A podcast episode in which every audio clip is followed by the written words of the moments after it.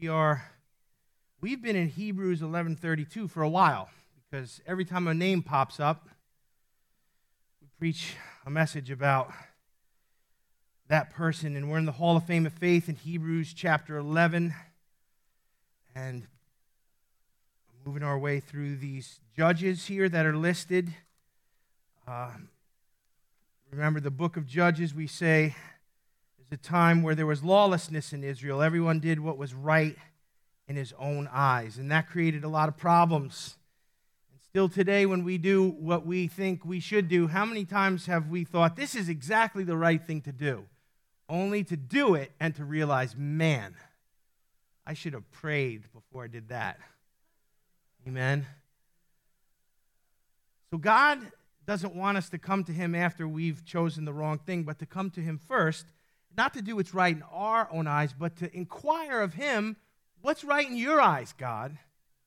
Sometimes we have a hard time telling what the right thing is to do, but He's never confused. God is never going to say, hey, well, you know what, I'm not sure. Why don't you try this?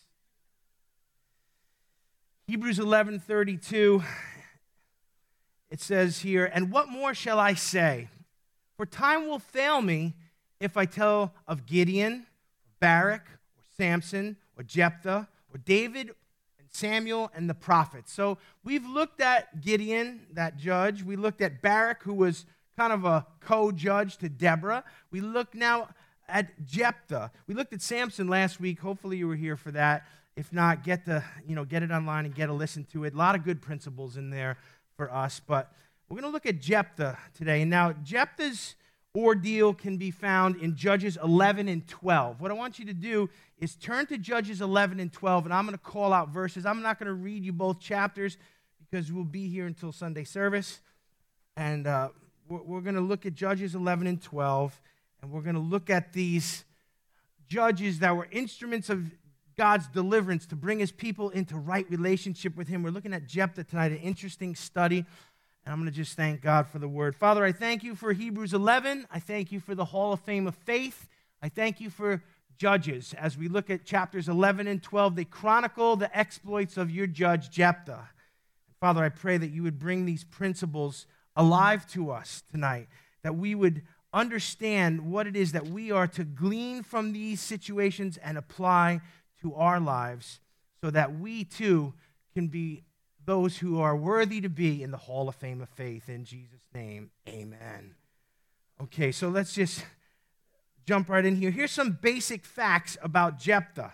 It's kind of a funny name to pronounce, but Jephthah is the way we're going to go with it here. Jephthah was a mighty man, a distinguished warrior. If you go to Judges 11 uh, and you look in verse 1, you're going to get a real good synopsis of who he is. We're going to read through those verses and apply them. But Jephthah was a mighty man. When the Bible says that someone was a mighty man, it means they were a valiant warrior, someone who was a, a seasoned combat veteran, someone who could lead God's people to victory on the battlefield. He was seasoned, he was deemed mighty in the eyes of God, and he was distinguished in the eyes of the Israelites. Amen. If you're going to be a leader, you not only have to be anointed and, and set apart by God, that's sanctified, but people have to look at you and be able to see the anointing on you. If you think you're a leader and you know you're you're out there leading and there's nobody behind you, you're not leading, you're just taking a walk. John Maxwell. So leaders acquire followers. People follow leaders. Jephthah's a natural leader in the way of military prowess. God recognizes it. The people of Israel recognize it. And, and, and, God gathers people to him. Now, Jephthah's father was Gilead, and, and Gilead, who we'll call Gil from this moment out. Gil slept with a prostitute, and Jephthah is the byproduct of that relationship. Now, this is not Jephthah's fault, but we're going to see the stigma of being an illegitimate son is going to follow him and is going to cause him trouble. How many understand there's things that can happen to us that are no fault of ours, even before we're born, that can follow us into life and create hardship for us? You're looking at me like I'm making this stuff up. You know, all of us, maybe, maybe we haven't experienced this, but we know people who have, you know, and you think, well, it's not fair, Pastor. And absolutely, it's not fair, but it still happens. And it happened to Jephthah. It wasn't his fault that his father, Gilead, slept with a prostitute and has him as the result. But yet he's born and he's got some things to deal with here. Now, he grew up in the land of Gilead, but at some point he's driven away from his family, from his land, from his inheritance by his jealous half brothers. You see, Gilead's wife eventually has children. Now, you know, Jephthah, who was there first, is now the odd man out. Why? Because he's not the son of his mother, he's the son of a prostitute. And understand that's putting him at odds with his brother. So, Jephthah the Gileadite was a mighty man of valor, but he was the son of a harlot, verse 1 says. He grows up, and, and this is what it says Gilead's wife bore sons and when his wife's sons grew up, they drove Jephthah out and said to him, Listen, you shall have no inheritance in our father's house, for you are the son of another woman. Ouch. Talk about rejection. Talk about being disenfranchised. Wow, it's so quiet out there tonight. Can you turn a fan on or something for some background noise? It, you know, here he is just driven out. I mean, this is enough to give you battle scars. If this happened to you or I, we would still be dealing with it today. And it's a big thing here, but this is what this guy, now you would think, man, this guy's damaged from, from the jump. He's like broken, you know, he, he's got issues, he's got baggage. God, couldn't you pick somebody else? God likes to take broken things, mend them back together, and use them as instruments for his glory. Amen.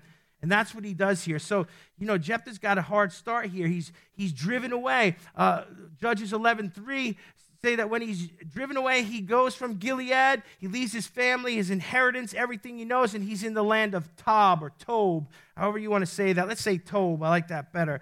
And then Jephthah fled from his brothers, it says in verse 3, and dwelt in the land of Tob and worthless men banded together with Jephthah, Jephthah and went out raiding with him. So, how's about that? You're kicked out of your home, you lose your inheritance, your half brothers reject you, you go to a foreign land, and guess what? He's a leader. Remember, I told you he's a leader, and leaders attract followers. And he does attract followers, Tom. And guess who comes? You know, not the brightest and the smartest and the wealthy and the connected, all the losers worthless men.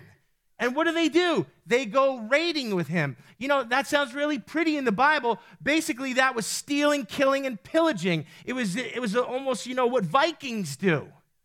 See, that's no way for, you know, a child of the people of God to act. And absolutely, it's not. But think about it. He's forced into this. If you're cut off from your house, you're cut off from all your resources, you're cut off from your inheritance, you have to do what you have to do to survive.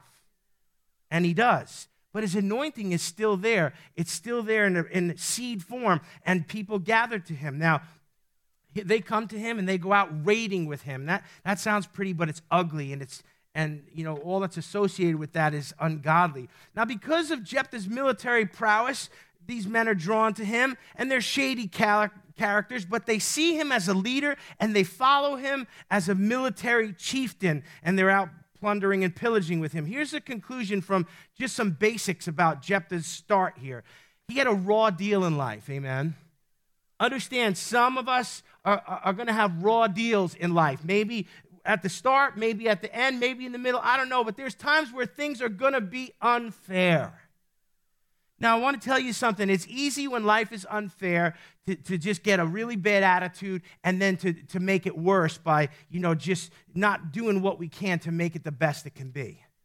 Jephthah doesn't do that, and we shouldn't do that either. So, whenever you experience things that are unfair, you know, not his fault he was the son of a prostitute, but yet uh, he's dealing with all of these issues. Now, there's a turning point in Jephthah's life here when the Ammonites who are oppressing God's people decide to make war against Israel. Now, they drove Jephthah away. He's out in Tob. He's doing ungodly things, surrounded by heathens, and war is now upon Israel. So the Ammonites, the perennial enemies of Israel, always the Ammonites are trouble, and they are oppressing Israel. And they decide, well, you know what? We're going to make war against them because, you know, we want to oppress them further and take what little they have. Now, this was trouble for Gilead because Gilead was the front that the Ammonites were going to attack. So, what happened here is all of those self righteous, religious, justified, smooth talking politicians who drove Jephthah away. Now they had the kind of trouble that required a warrior. Nobody likes the warrior until war is upon us. Oh, you know, violent, toxic masculinity, take away the guns, you know, sit in the corner and color and, and you know, wear pink. The Japanese did the same thing to the samurai in history. The samurai protected the, the, the elite until they didn't need them anymore, and then they, they turned on them. Here's a warrior that they drove away, but all of a sudden now war is upon them, so they need him. And, you know, these guys were. These guys were kind of slick and slippery, and they, they definitely mistreated Jephthah. And, you know, uh, the Greek physician Hippocrates, in his work Aphorisms, he said, Extreme diseases call for extreme cure. And that phrase has morphed into desperate times call for desperate measures. How many have heard that?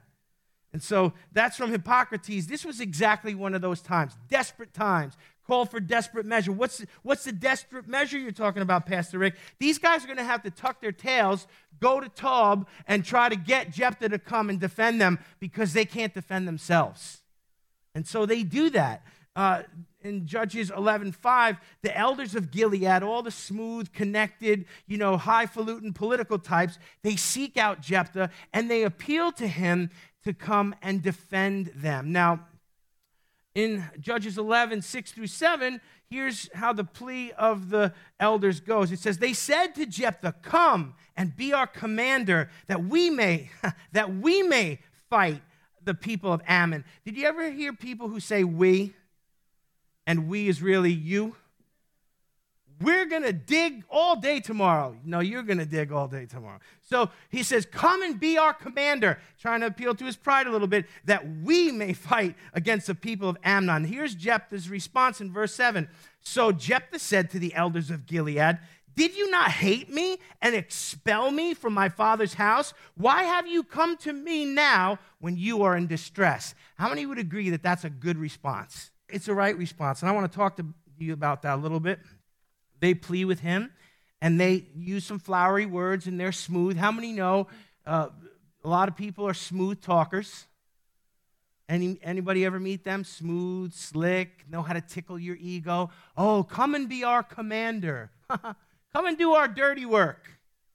And so they, they appeal to him, and his response is, you know, you hated me, you drove me away, you took away my inheritance, my father's house, and now you come to me when you're in trouble.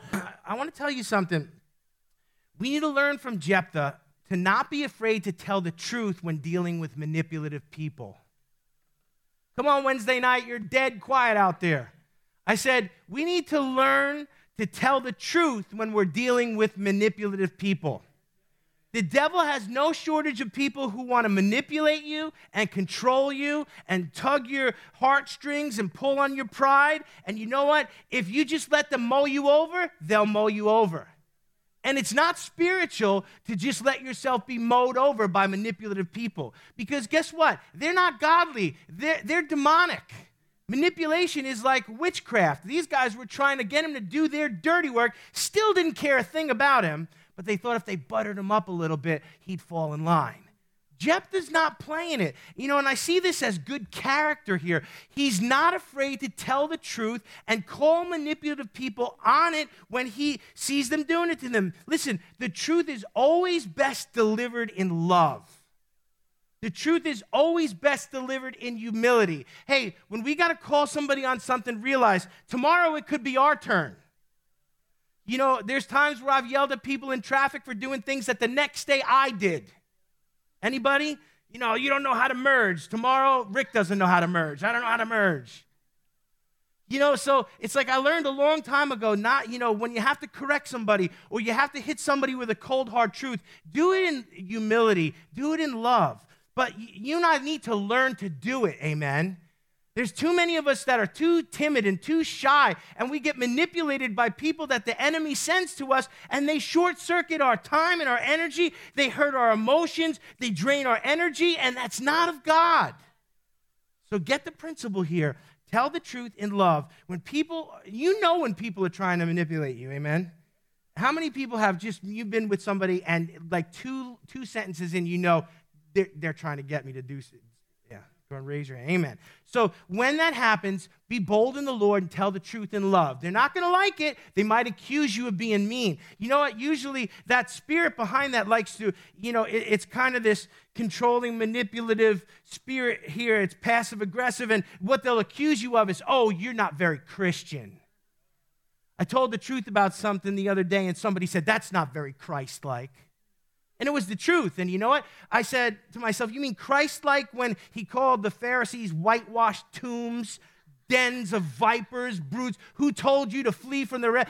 Nice like Jesus when he flipped tables over and made a whip and whipped people and drove them out of the temple? Nice like Jesus? I wanted to send him a Bible. Here, I don't think you know Jesus. The Jesus that you know wouldn't tell you the truth because you're too weak and offended by it to face up to it. So I'm not very Christ like, I suppose. But if that's the Christ that they've constructed in their minds, I don't want to succumb to that. So I'll tell the truth in love. Now, Jephthah tells the truth, then he brokers a deal with the elders. He's not going to let them push him around anymore. He's going to stand up, he's going to answer his call, he's going to serve the Lord, but he's not going to he's not going to bow to these these bad players here. Judges 11, 9 through 11 shows the deal he brokered as you're following along with me tonight. And this is how it goes. He's telling I, I want this and I want that. If I do this, you got to do this for me. And these guys, they don't deny that what they did to him was wrong. They don't apologize for the way they treated him. I want you to catch this. And what they do is they actually offer him what should have been his by birthright as a reward. So, hey, I'll tell you what, you know, if you risk your life for us and beat up all our enemies, we'll take the credit for it, but, you know, we're, we're going to give you back, you know, an inheritance in your father's house and in Gilead. Well, isn't that nice? Isn't that just like the devil trying to, you know, control or manipulate us by giving us something that's either not his to give away or is ours to begin with? What did he say to Jesus? I'll give you all the kingdoms of the earth if you bow down and worship me. Are you kidding me? You're talking the creator of everything seen and unseen. You're going to give him the kingdoms of the world? Jesus didn't go, ah, let me get back to you. I'll talk to my financial advisor about that. No, Jesus is like, you know, hits him with the word. So understand, you know, some of the things at play here, how these guys, you know, they're, they're thoroughly ungodly and they're, they're offering him something that should have been his in the first place you know, Jephthah, if he wins the battle, he gets restored. He gets to come back and be the leader of Gilead. So, you know, there's something in it for him. But Jephthah shows great faith here by agreeing to do what God has called him to do because God called him to do it, not because these guys manipulated him into doing it. You know, he, he's not serving these guys, he's serving God. And that's where his faith kicks in, amen. And he believes that if, if God is with me and he's called me, I will defeat these guys. And guess what? I'll be restored in, in Gilead. So he's looking for his restoration. he's looking to have what was stolen from him returned, but not by the hands of men, by the Lord. I want you to see that that's where the faith is. When we need to be restored, when we need to receive what's been stolen from us, when we need, you know, uh, to, to get back to what God has called us to do and to be, we should never look to man to effectuate that. We have got to look to God. Oh, this person can help me, or this pastor can help me. I've had people promise me all kinds of things that weren't even theirs to promise. Oh, I'll do this for you, and I'll do that for you, and I'll make you this, and I'll give you a title. Come on, I know I'm young. It's oil of Olay. I look young, but I've been around the block. And some of you have too. And people promised you a lot of things. And guess what? It's God who restores, it's God who repays. Don't look to men, look to God. And Jephthah did. And that was a good thing. Now, Jephthah, he's coming back. He's going to be their leader. He's got to organize the defenses, he's got to get the army going. Now, realize He's got this group of men with him who are battle hardened. They're, they've been raiding and pillaging and doing all kinds of things, and obviously they were good at it because they had gotten notoriety in Israel. So he's got a little army built up already, but he comes back. And Judges 11, uh, 12 through 13 show the first thing that he does with his judgeship here is he comes back in the middle of conflict, but he tries diplomacy. So Jephthah's now in charge. In, in verses 12 and 13, he, he sends a message to the king of the people of Ammon saying, What do you have against me? I like this guy. He's direct. He's no, you know, salutations, great king, and all this. No, he's like, What do you have against me? It's almost like if he wrote it today, What's your problem? I like this guy. He says, What do you have against me that you have come to fight against me and my land? the king of the people of Ammon answered the messengers of Jephthah. Now listen, because Israel took away my land. Doesn't it sound like two kids fighting in the sandbox? Israel took away my land. And when they came up out of Egypt from the Arnon as far as Jabbok and to Jordan, now therefore restore those lands peaceably. So here it is. He says, What's the problem here? Why are you making war against us? He's a warrior, but he tries diplomacy first. Now that's another show of faith. Why? Because warriors usually don't go in the diplomatic role, they send diplomats for that. Amen? If you want to broker a deal with another country, you don't send Delta Force and the Navy SEALs to broker a peace deal. Because once they get there, they'll take the place over. Okay, you send diplomats. But here, you say, what's your point here, Pastor Rick? There's a point. Here's the point. He's a warrior, but he's willing to be diplomatic. He's willing to lead in his weakness instead of his strength. We got to get this. Why? Because you know what? Strength out of balance becomes weakness. If all we do is what we're strong at and we're never willing to do what's not in our wheelhouse, it's really hard for God to use us. Amen. Here's a guy, he's a warrior, but he's willing to be a diplomat. He's willing to lead in his, lead in his weakness and not go with his strength. And that shows humility and that shows faith. Why? Because if he was just a meathead, he was like, let's just get this fight going here. But no, he's willing to give peace a chance because he knows the battle is the Lord's. He's not doing it by the arm of his own strength. So this is an interesting turn of events here that, you know, he, he tries the diplomacy, and we find out, you know, immediately that the dispute is a land dispute. Now, this is this is deep, man, because the, these land disputes that are being, you know, fought over here are still happening today in the Middle East. Do you realize that? These land disputes, it all has to do with, you know, Ishmael and Isaac. And Ishmael, this is mine, and Isaac, this is mine. And God said, it's not Ishmael, it's Isaac. I'm blessing Ishmael. And the Arabs and the Jews are still fighting over real estate. And it's a land dispute here and it's deep. And the Ammonites refuse to accept that the God of Israel had granted that land to his people. And they still do. And it's a problem. Because when Israel went to take the land, there were people there already, and God told them to drive them out, but they didn't drive them all out. And the ones that stayed there got entrenched there, and these battles are still going on today. So it's a land dispute, and it's not easily settled.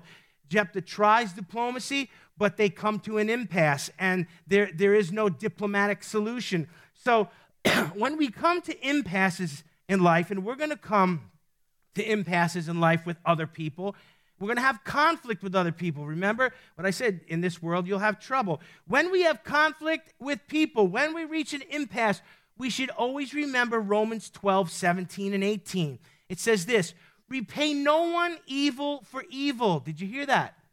Say yes.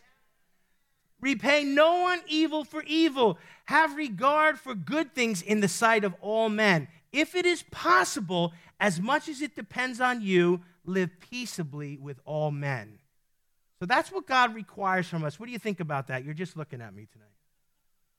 No, Pastor, uh, I'm going to give them, you know, they hit me, I'm going to hit them twice. They, they steal from me, I'm going to take them. To, listen, as much as it depends on us, we should live peaceably. That means we shouldn't be so thin skinned that we constantly are defending ourselves and fighting back. If we can avoid the conflict, if it's not a big deal, if we can just humble ourselves, fine. But they'd reached an impasse here, and there was no diplomatic solution, so it looks like war is about to happen.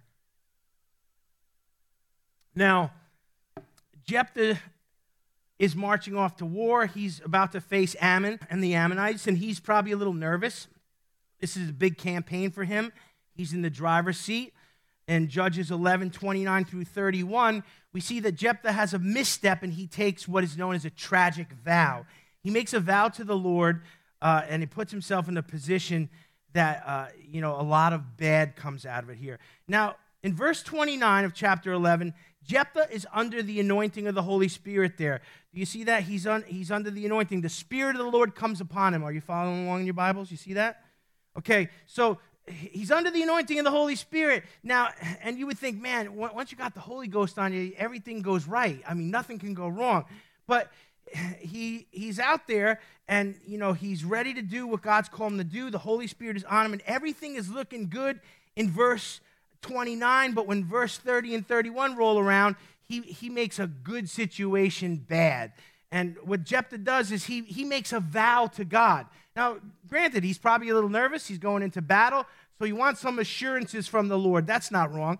But he makes a vow to the Lord. And he says to the Lord, You know, if you deliver the Ammonites to me and you let me win, the first thing that comes out of my house, I'll sacrifice to you. When I return, the first thing that comes out. Now, he thinks, you know, some, you know, rams are going to come out, the sheep are going to come out, the cows are going to come out, and he's going to bring it and give it as an offering to the Lord. So he makes this vow to the Lord. The first thing that runs to meet me when, you know, I come out of the house, if I'm victorious, I'll sacrifice to you. You know, and here in verses 32 through 33, that's all it talks about the battle there. The battle is so quick and so decisive, it's not even close. He totally decimates the Ammonites. He beats the pants off them, they slaughter them. The children of Israel overcome their oppressors. Now, he returns in verse 34 and 35, and the first thing that comes out of his house to meet him, that runs to meet him, is his daughter. Ouch. He's devastated. He tears his garments. He feels broken. He's elated that he's had this massive victory. It is the best day of his life, and it turns into the worst day of his life. His daughter runs out to meet him, and now he knows I have to sacrifice my daughter. It's pretty serious, isn't it? You can bet your boots he was hoping, you know, anything else came out but his daughter. No, couldn't it be my mother in law? Couldn't, couldn't it be that butler I can't say? No, it, a sheep, a goat, a cow. No, it, it's his precious daughter. And he makes his vow to the Lord. And now his daughter is very gracious and she accepts her fate and she tells her father, Do what you vowed to do. You know, whatever has to happen to me. The, the child's faith is amazing. It's beautiful, her submission to her father. But, you know, it's the result of this foolish vow. His celebration turns into mourning. She says, You know what? Do whatever you have to do to me, but let me go and mourn for my virginity and all of these things that I'm losing uh, as, I, as I go into the mountains with my friends, and, and then you can carry out your vow. Now, there's much disagreement among scholars other whether this woman was just left unmarried all the days of her life, which some people suspect, or if he actually sacrificed her to the Lord. Now, the Lord doesn't ask for human sacrifices. Hebrew scholars themselves are divided on this, whether some say he actually did sacrifice her and it was an abomination to the Lord, but it was a sign of his reckless vow. Some said she was just, you know, stayed unmarried to the day of her death. The Bible doesn't tell us, so it's what theologians call an argument from silence. We have no answer, but it does bring up some very awkward situations. When you promise something to God you have to keep your vow to the Lord. People break promises. Now, some of you are looking at me, and I almost can see what you're thinking. Uh uh I ain't doing that. God will just forgive me. See, Old Testament is a different way of thinking. You, you had to keep your vow. If you made covenant breakers were listed among the worst of people. You don't break a covenant with God. So, scholars, uh, Jewish scholars and Christian scholars don't know you know, if he actually sacrificed her or if she was just banished and stayed a virgin till the day she died, we're not sure. But there are three lessons we need to learn from this Jephthah's foolish vow. God uses him mightily to judge. He wins a, completely lopsided victory. But here's the three lessons. Number one, don't promise God things he never asked for. Oh, God, I'll do this. God, I'll do that. I'll, I'll, I'll be a missionary. I'll go, I'll go into the ministry. Did God ask you for that? God, I'll give 90% of my income. Did, did he tell you to do that? Never promise God things he didn't ask for. If God asks you to do something and you make a vow, he'll give you the strength to keep it. But if he didn't ask, you're on your own. And he was on his own and he made a big mess. Number two, don't let emotional, rash decisions back you into spiritual corners. When you're under stress, when you're under duress, when you're angry, when you're tired, don't make spiritual decisions. I see so many people make decisions when they're in the wrong state of mind. Look, most of us are crazy to begin with. Add some stress to that. Add some sleeplessness to that. Add some depression to that. Add some confusion to that. Oh, now's the time. I'm gonna, I'm gonna, I'm gonna do this. I'm gonna do this. I'm gonna sell. I'm gonna move. I'm gonna do. Blah, blah, blah. Sometimes I just tell people, sit down, take a breath, stop, and get back to me in five days. If God's still saying the same thing, if you think that's God, it, it, you know, get back to me in a week. Pray about it. Amen? Recklessness is dangerous. This guy made a reckless vow. Oh, but it sounded so spiritual. God, I will give to you the first thing. Sounded great, didn't it? Make a nice movie, right? Till his daughter came out the front door. So his emotionally reckless, you know, words backed him into a spiritual corner. You see, not only did he have to keep his vow to the Lord, and God, you know, expects us to keep the vows we make to him, but everybody in the public knew it too. What kind of integrity would he have if he just didn't keep his vow to the Lord as a man to lead Israel and he has no integrity? He's a covenant breaker. See what he did? His words, his rash words, backed him into a spiritual and a social corner. And we got to be careful. Man, there's some things, once you post them on the internet, they're there. Ah,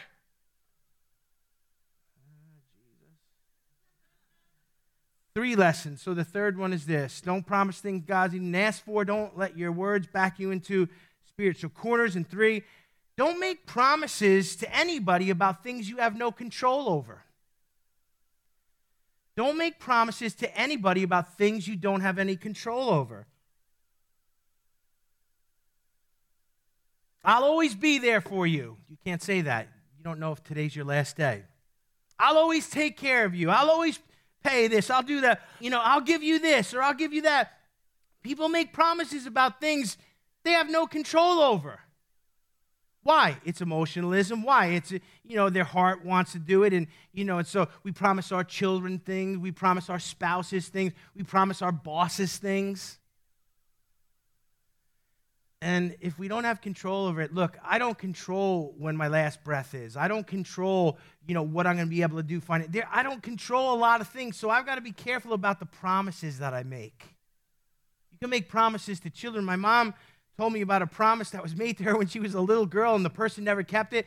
And and you know, she's a little past, uh, you know, her prime now. How old is mom? 305 or? But she still remembers she still remembers it. And I could see when she told me the story that it was hurtful to her. They promised me to get me this, and they never did. See that? You know what it does to a child's heart? Be careful about making promises.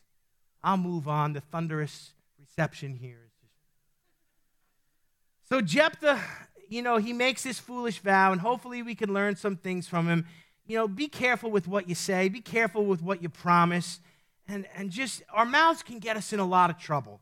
You say, how did this guy wind up in the Hall of Fame of Faith? Well, thank God that, you know, God is bigger than our failures. Jephthah had a lot of missteps here, but he also had a lot of faith. We're going to cover that in the end. I want to just give you one last exploit. If you turn to Judges chapter 12, these last verses here cover what Jephthah did with the Ephraimites. See, not only did he have to deal with Israel's enemy, the Ammonites, but he had to deal with a tribe of his own people that were out of order. How many know that judgment begins with the house of God? If we're not willing to correct what's going on in our own house, we don't really have a platform to correct what's going on outside our house. So we got to take care of our own situation. And God does. God disciplines his children.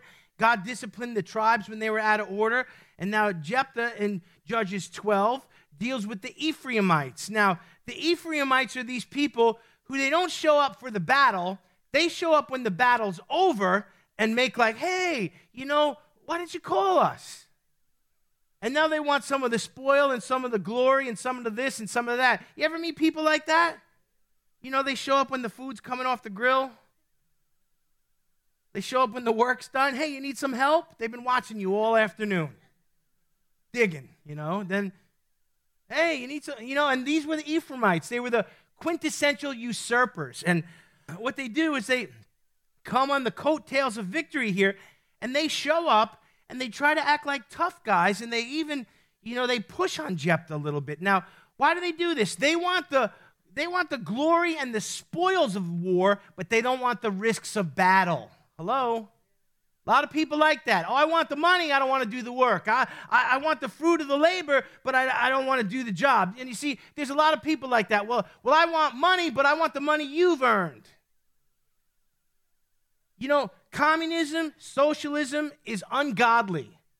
It replaces God. The state replaces God. You know what else is ungodly? Wanting money that you didn't earn.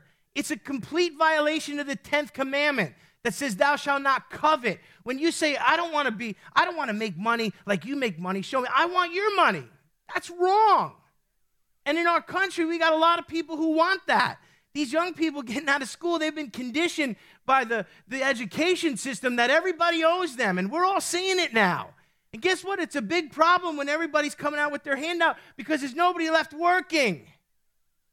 I don't know if I'll get any traction on that, but you know what? I've learned to not care because God won't bless thieves and He won't bless people who covet. I'll go to bed fat, dumb, and happy and at peace every night. But the person who wants to steal and take from others and thinks that God will oppose them. So you and I, we need to be right with the Lord and have our hearts right. You know what? I don't want anything that anybody earned. You say, well, you got a lot? No, I don't. I, you know, my, I look sometimes at my bank account and I think, man, I, I shouldn't be a conservative. I could use some, you know, I could use a little bit, right? It's a tough crowd on Wednesday night.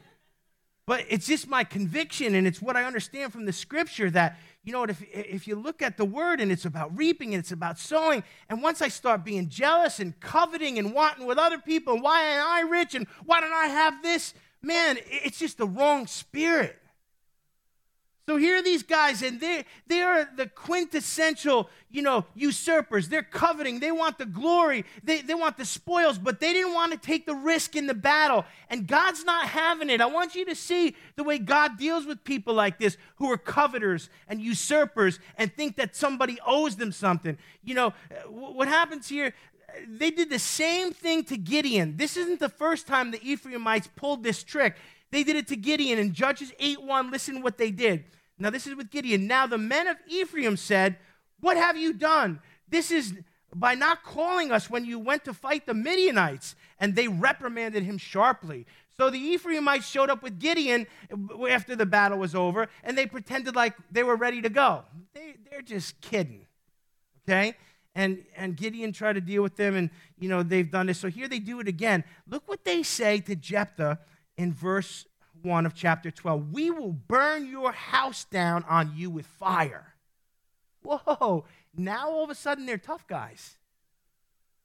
They're going to burn the house, they're going to kill the, the, the, the, you know, the people of Gilead. They're going to kill Jephthah. What arrogance and hubris the Ephraimites had that, you know, they, they wouldn't they wouldn't face Israel's enemies. They wouldn't face the Ammonites. They were too cowardly to stand up against the ungodly, but they threatened their own brothers. Think about that. They wouldn't fight the Ammonites. They were cowards. They wanted the glory. They wanted to act like, you know, they didn't show up because they weren't called. Everybody in the land knew that the battle was put into array. So they won't fight Israel's enemies, but they're more than willing to threaten, to kill, to burn alive their countrymen you know, their, their pride is inflamed. They are embarrassed by the fact that Gilead itself won this great victory. Now, you know, this attitude that the Ephraimites have, it reminds me of some things that go on in modern Christianity. There's a lot of Christian ministries, there's even entire denominations and Christian personalities that love to attack and tear down other believers that do things differently than them. And I mean, it's entire denominations that everybody, you know, who builds a church or saves souls or does evangelism, they're a false teacher. There's churches, there's denominations, you can go on websites, and they've listed names of all the false teachers. Meanwhile, they're not doing anything for the kingdom of God. There's no move of God in their church. Nobody's getting saved. They have no youth ministry. They have no outreach, but they have cornered the market on the right way to run the kingdom. This is one's a false. This is a false teacher. That's a false teacher. Maybe you don't know about this stuff. God bless you. But I'm telling you what's going on out there. And there's Christian Christians who act like Ephraimites. And they why do they attack these other ministries? Why do they try and tear them down? Because they're embarrassed by the fact that they're not doing anything for the kingdom and someone else is. So if someone else is doing it, then we got to attack it and tear it down and call it the devil. Oh, that's the devil. That, all that stuff, that's the devil. Well, the devil's winning a lot of souls. Maybe, you know, I don't know. Maybe you should examine your theology there. The religious hypocrites did the same thing to Jesus that the Ephraimites did. What did, they, what did they say, the Pharisees and the Sadducees and the scribes? They said, He's a drunk. He's a friend of sinners. He eats with prostitutes and tax collectors. Did you hear them? He's possessed by a devil. That's what they said to Jesus. He's prince by Beelzebub, the prince of devils. Jesus said, knuckleheads. The New Italian version. He said, a house divided against itself can't stand. If Satan cast out Satan, how will his kingdom stand? And the religious people said, uh. But think about that. Ephraimites, they attack Jesus.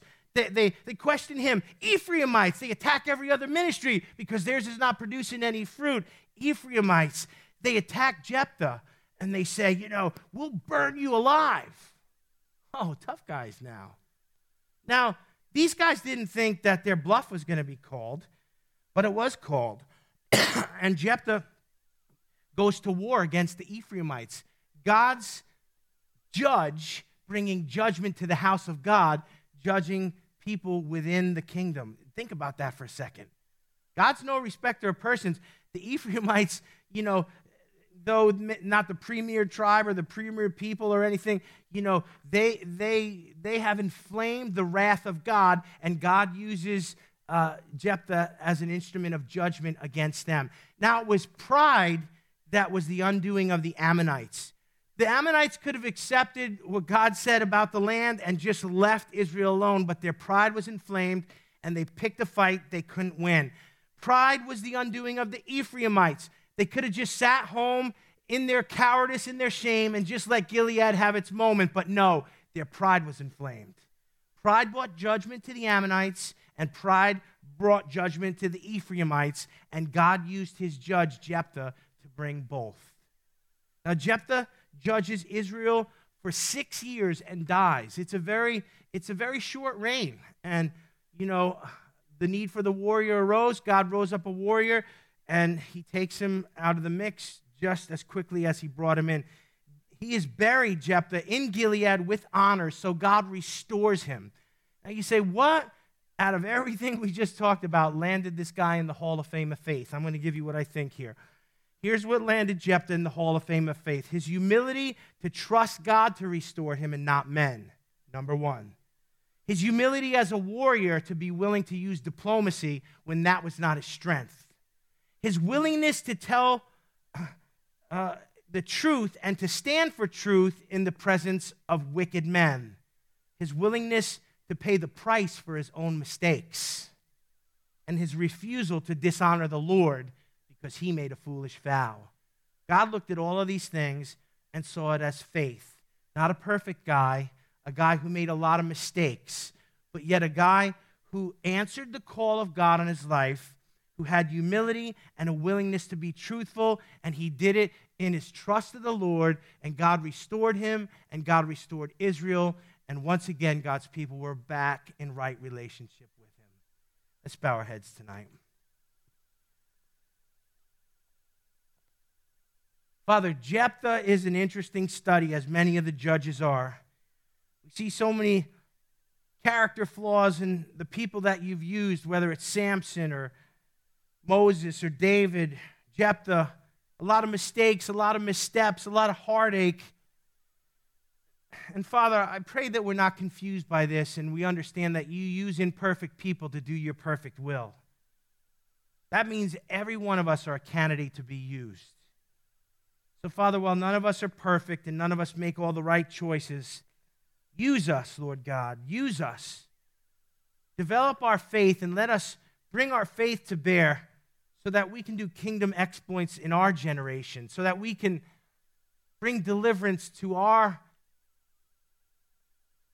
churches, and our people, and our nation, so that we can bring the gospel to the world. Father, we can't do it in our own strength, but by faith, nothing is impossible. So, God, raise us up and use us. I ask it in Jesus' name. Amen. Give him a hand clap of praise.